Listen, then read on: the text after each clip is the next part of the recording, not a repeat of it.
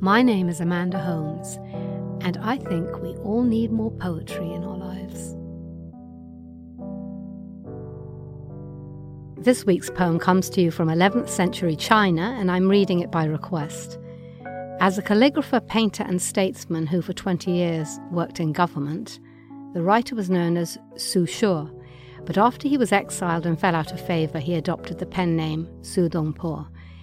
His humour and satirical twist resonate in this poem across the ages. On the Birth of a Son by Su Dongpo, translated by Arthur Waley. Families, when a child is born, hope it will turn out intelligent.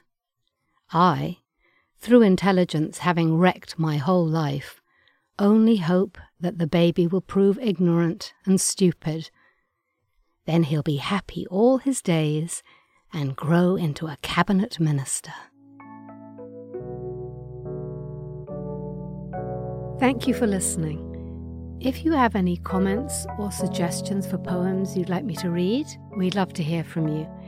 You can send us an email at podcast at theamericanscholar.org or comment on our website, theamericanscholar.org.